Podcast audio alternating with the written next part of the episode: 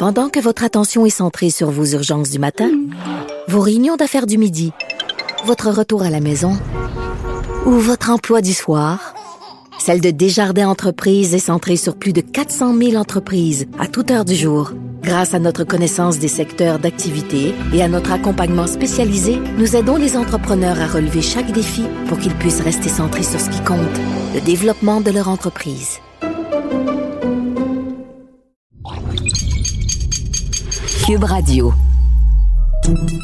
Salut, c'est Charles Dran avec l'équipe dans 5 minutes. On s'intéresse aux sciences, à l'histoire et à l'actualité.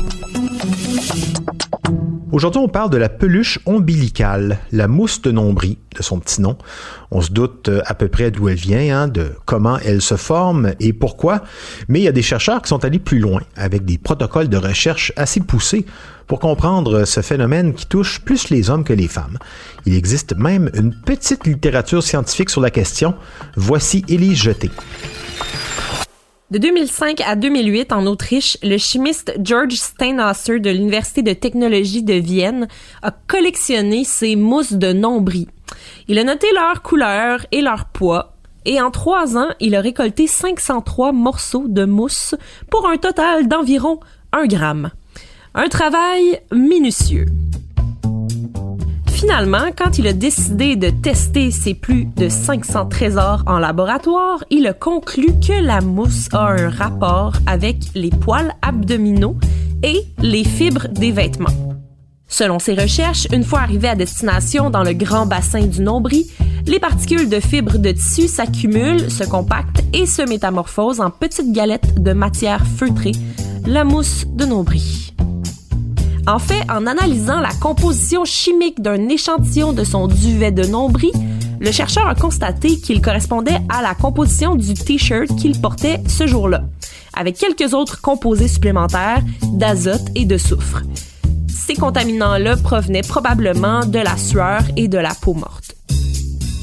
En s'intéressant au contenu de son nombril, notre chimiste prétend avoir résolu l'un des grands mystères de la biologie humaine pourquoi les hommes ont davantage de mousse dans le nombril. C'est que la pilosité abdominale des femmes est souvent moins présente. Selon ce que rapporte le magazine scientifique New Scientist, George Steinhauser voyait vraiment le rôle qu'il pouvait jouer dans l'abolition d'un tabou grâce à ses recherches. Il était content de dire les gens commencent à parler de leur mousse de nombril sans gêne. On règle les problèmes qu'on peut. Il a participé à la destruction du tabou, notamment en poursuivant ses recherches et en interrogeant ses amis et ses collègues sur le contenu de leur propre nombril. Hein. Il s'est pas seulement fié sur son nombril à lui. Il a découvert que l'existence de poils abdominaux était une condition préalable majeure à l'accumulation de peluches de nombril. Les poils abdominaux jouent donc le rôle crucial de fabriquer les mousses de nombril.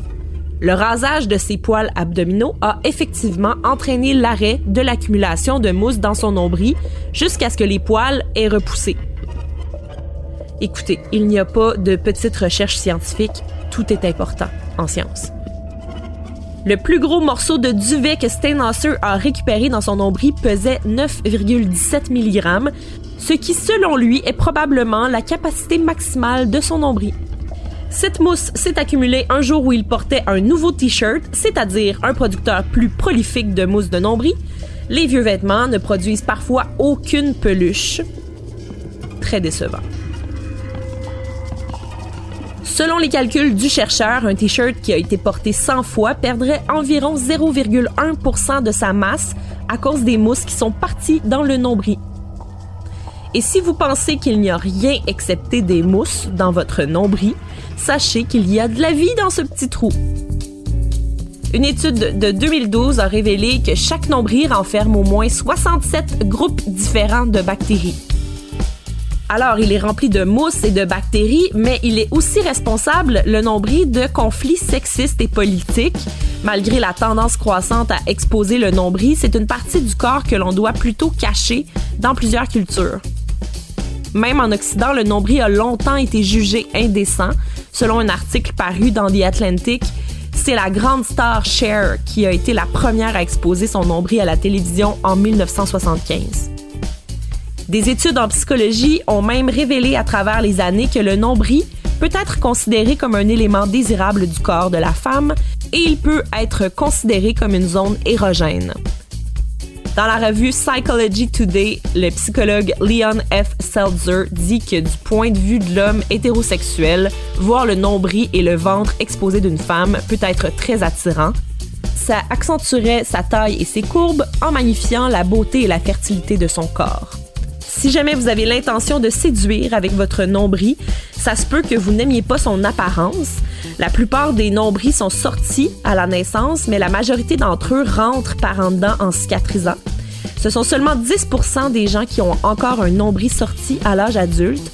Et dans tous les cas, si jamais vous voulez vous faire refaire le nombril, c'est quelque chose qui existe, l'ombilicoplastie est très en vogue selon des magazines scientifiques de chirurgie esthétique. La forme ovale serait la plus populaire. L'ombilicoplastie esthétique. OK. J'ai regardé pour voir autour de 4000 dollars pour se faire redresser le nombril. L'opération, dit-on, est souvent motivée par les séquelles visibles d'une ou de plusieurs grossesses. On peut comprendre ce genre de motivation. Sachez cependant qu'aucun chirurgien esthétique ne pourra vous promettre la disparition totale et complète des mousses de nombril. Merci, est jeté. C'était en cinq minutes.